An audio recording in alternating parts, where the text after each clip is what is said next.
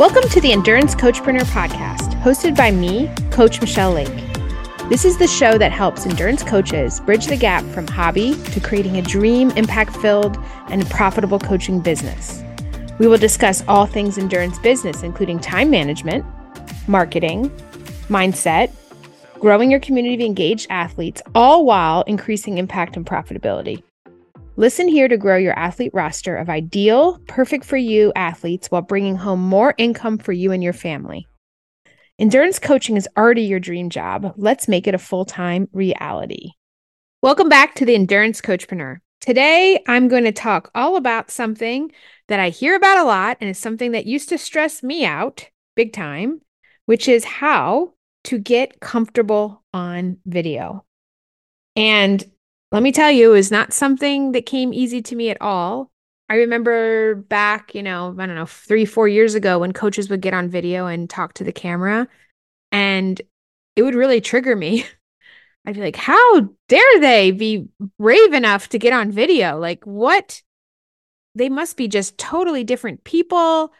Wow, that must be so hard? How did they learn how to do it? They must just be more outgoing or whatever it may be. But I was just very fixated on the fact that I could not get on video and they could. So this is definitely something that I had struggled with and now I don't feel bad about it all. Video is very easy to me. In fact, today the reason I'm doing this episode is today I knew I was going to record a video and I used a lot of the my own tips to make it e- the easiest for me and the most comfortable.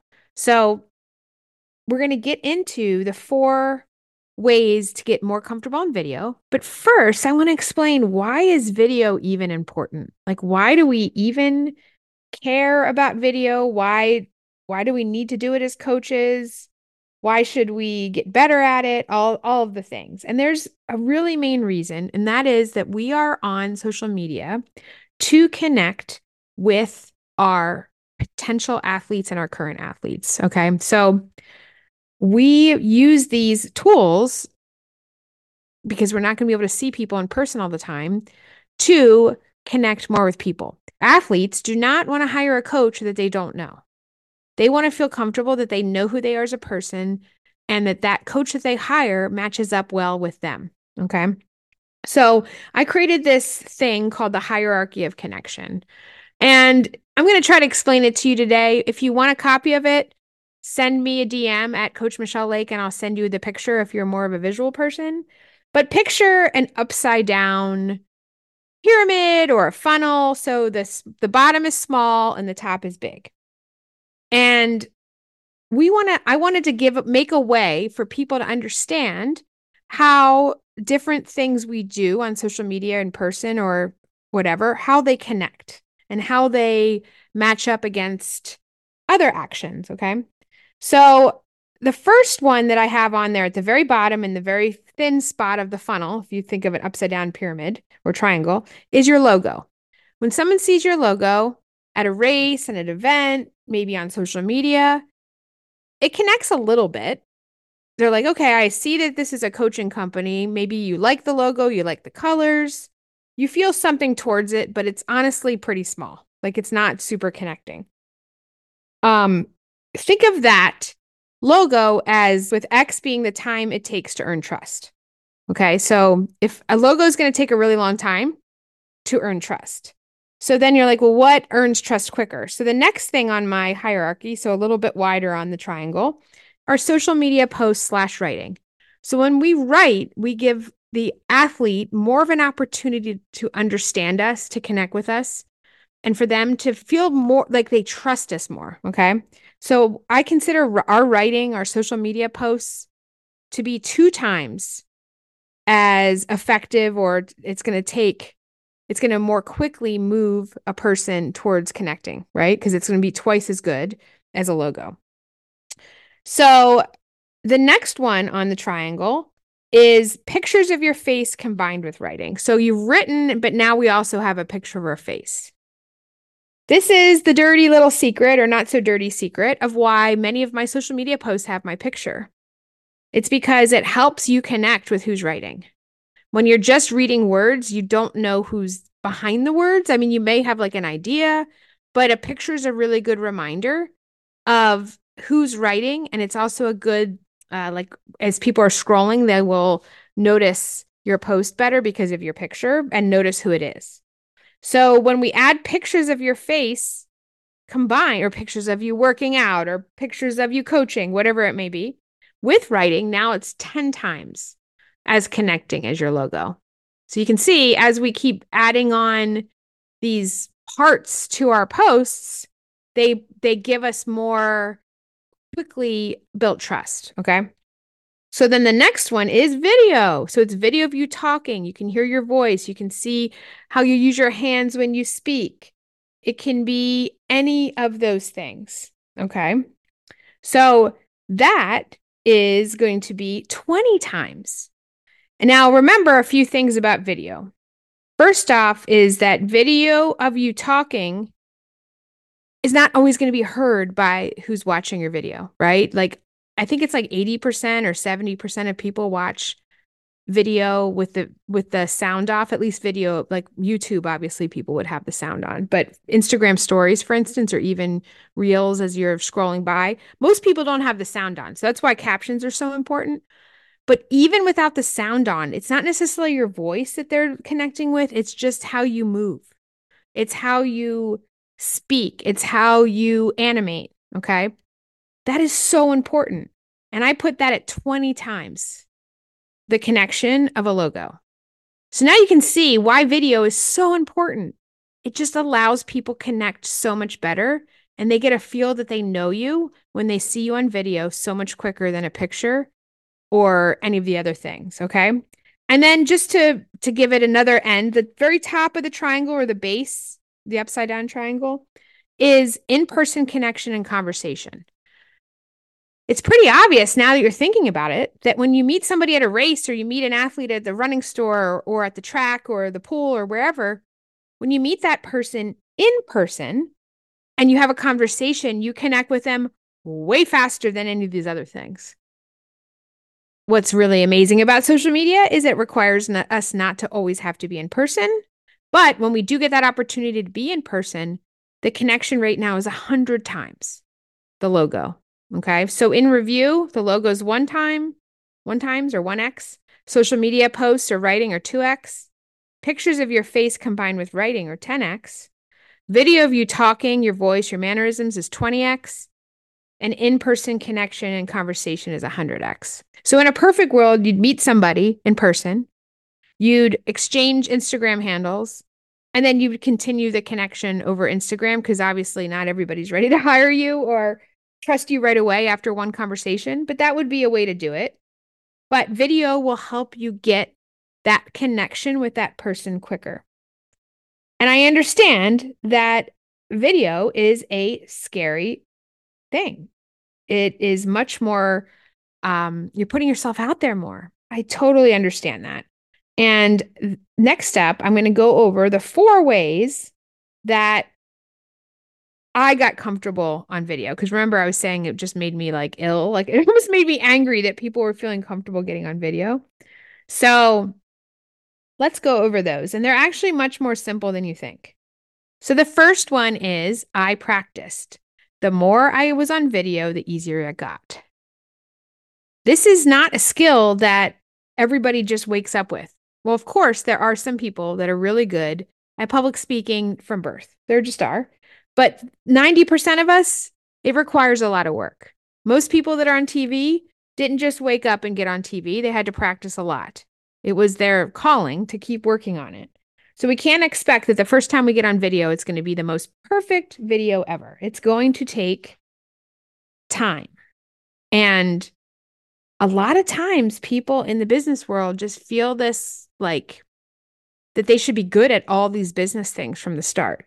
And the majority of them take practice, content creation, sales, video, even coaching. All these things take practice. Our athletes have to do workouts a ton of times a week. My triathlon clients sometimes do 14 workouts a week or more. They realize that the sport that they're training for requires a tremendous amount of practice. I'm not saying you suddenly have to get on video like five times a day every day, but that is actually not a bad idea. Um, the last time I talked about this on social media, we ran a challenge and it was all about video and creating a habit. And the challenge was it was like mid October, and until the end of the year, we were going to get on video one time a week in Instagram. And a lot of the coaches that did the challenge, they came back and they were like, I can't believe how much is easier video is now, and I actually enjoy it. And it was just joining the challenge and having that extra little bit of accountability to post a video and then keep doing it week after week was really helpful. And one thing I do know with video, because I struggle with this one a lot, is that I often kind of forget to do it. Like it's just something I don't consider because it's just, you know, you get busy and you don't remember. So I also, this is still part number one of practice, but I also like to add like uh, video reminders. And what does that mean is that I will have actions or anchor actions throughout my week that will that will remind me to do video. So one of them is for a while whenever I would finish a run, I would walk the last 10 minutes and create a video. And that would be a reminder that oh yeah, it's time to do video again because you need to do this frequently. You don't you don't want to do it like once a year, you want to do it like once a week at least. So that would remind me, okay, I finished a run, I have time, let's get on video and talk about something. And what's beautiful about exercise is that's often where I get a lot of my content ideas. So I would usually when I was out running, other than focusing on my workout, I would come up with something that I wanted to talk about. And then I would make a quick Instagram story or even a reel about that. So a lot of my videos are of me outside, and we're going to get into that more later. But number one is practice. Number two, no overthinking. The first take is almost always the best. This even comes true in podcasts. There's been a couple times where I've stopped it and then I go back and do it again. I'm like, well, the first one was better the first time.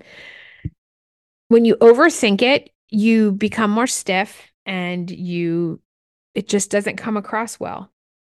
My story of the first time that I made a video was was on Instagram stories and I was walking between my mother-in-law's house and their community pool. And it was a pretty far walk. It was like in this house they were renting while they were building a new house. And it was probably like a 10 minute walk. And I think I took 25 takes before finally I just posted the 15 second video that I was making. I overanalyzed it. I was just overthinking. I was just so fixated on trying to be perfect. And all it did was made me become more and more stiff if I had kept all the videos, because I was very promptly deleting them at each time, if I had kept them all, I'm fairly certain that the video that I would have kept would have been the first one. The first one is typically the best one. And the second part about this, and that I've mentioned already, but part two of two of number two, is that you're never going to be perfect. Trying to create perfect videos is, I mean, we're not in a professional studio. We don't have professional expertise. We don't have a, a professional makeup and hairstylist. We there's going to be noises in the background. And what's really cool is that our athletes don't expect us to be perfect. They don't think we have all those things. We they connect better with us because we're real. We make mistakes. We say um. We trip over our words a little bit. We get confused about what we're talking about. That's normal human life and it's part of connection. And that's why often in this podcast I just do it on one take and I hit rec- you know, I hit record at the beginning and then I I send it off for processing. Like I don't re-record and oh, let me do this section again. No. I'm not here to be perfect. I'm here to get the information out. Okay. So no overthink, no overthinking. The first take is almost always the best. So that's number two. Number three, keep it short. This is a big problem with beginner video people. They feel like they have to say every single thing and give all the details and all the references and get every thought out of their head, and they don't edit. It's hard when you're not overthinking to not edit, but I want you to think about how how you are with video on social media. Do you sit, stop, and watch the video? And every second of it? Or do you sometimes just like, oh, this is too long. I'm going to scroll, right? It's got to be short. Sometimes it's going to take time to get to your point, but please do not make it like you're like a TED talk and be 10 minutes long or your, you know, dissertation. Get to the point. If you struggle to say too many words at once and remember what you're talking about, I suggest cutting it up. So record one to two sentences at a time, then edit together, less stumbling over words, and it's less pressure. So I use an app that connects all the videos together.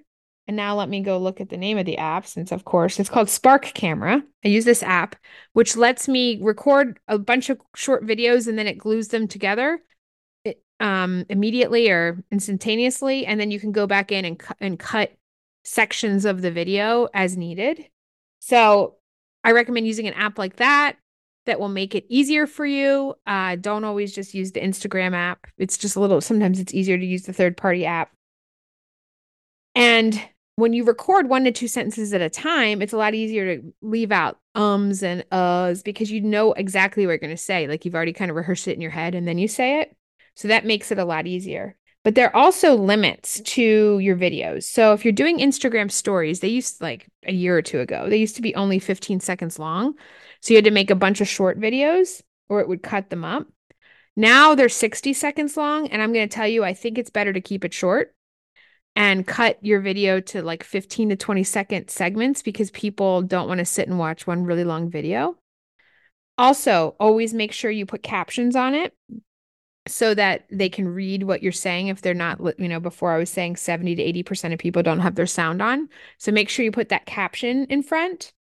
And what's really beautiful is there's two ways to do captions. There's the hard way and the easy way. The hard way is that you write out what you said or paraphrase it. This is great for people that are really short on attention span. They're seeing you talking. They may even listen to some of it but they're reading the paraphrased or the cliff notes version. So if you said three sentences you you summarize it in one sentence what you type. So that peop- the person watching is still getting the gist of what you're saying but they're not having to sit and wait for the captions to come through because that's option two which is use the auto caption feature. And if you don't know where that is it's in the smiley face on the stories and the reels app. You hit that and it'll say captions and then there's a couple options for captions. But I often like doing the paraphrase version because that keeps that helps people that are really short attention span to not have to sit and wait cuz like if there's a 60 second video with captions, I have to be really intrigued to listen to the whole thing. I will most likely skip forward and I love when people paraphrase it because I get the connection with you, but I also can do it quicker. Okay. People have really short attention spans, and I know it's not just me. So, number three, Keep it short, record one to two sentences at, at, a time, and then edit them together, less stumbling over words and it's less pressure, but also keep it short because people have no attention span. And remember things like I they change it all the time, but like today I tried to upload a reel that was 92 seconds long. The limit on reels, at least on my version of my app right now, is 90 seconds. I may have been able to change that feature. I actually don't even know. But I went back in to Spark Camera and edited out the first two seconds, which I needed to edit out anyway, because I kind of like made a funny face and didn't actually say anything. So I cut out the first two seconds. Now my video is 89.9 seconds and it fits in the 90 second limit and everything's good. I can't tell you how many times I went and made these long videos and then found out that it was too long for reels. And I'm like, ah, and I had to re re record it. So keeping it short is a good thing. Okay, so that's number three. And then number four is keep moving. I don't know why it is. Moving helps you with anxiety. It's easier than standing still and it lowers anxiety. So I almost always do my videos walking outside. It also gives your backdrop some interest. You're not just like looking at like the wall behind you. It gives you some interest and the lighting is typically pretty good. How do you do lighting? When you're outside, you almost always want to walk into the light so the sun is on your face. It may be in your eyes, that's probably not ideal, but at least it lightens and brightens up your face instead of being in the shadow. Okay. So that's one thing about being outside. Try to walk into the sun or kind of into the sun. It doesn't have to be directly. And also, I change which hand is holding the camera on the spark on that spark camera app I'll do a 10 second clip and then I'll change, I'll walk somewhere different. I'll do another 10 second clip, but maybe with the other hand because it changes the background and it makes it a more interesting video, especially if it's going to be longer. The movement behind you is intriguing, at least subconsciously to your mind. And you're like, ooh, what's going to happen next? Like, where are they going? Like, sometimes when I'm out walking, I go through a tunnel and then I'm in the woods and then I'm in a neighborhood. So it's it's it's more interesting than just seeing a constant background, like if you were sitting in your car or something. That's really helpful um, to keep people's interest, but it also will lower your anxiety by moving through that um, video that you're creating. So that's what I did today when I had to make, well, I wanted to make my video, is that I used all my tricks. I, in review, I practiced. I had made tons of videos before this one, so it was easy for me to be confident. That was number one.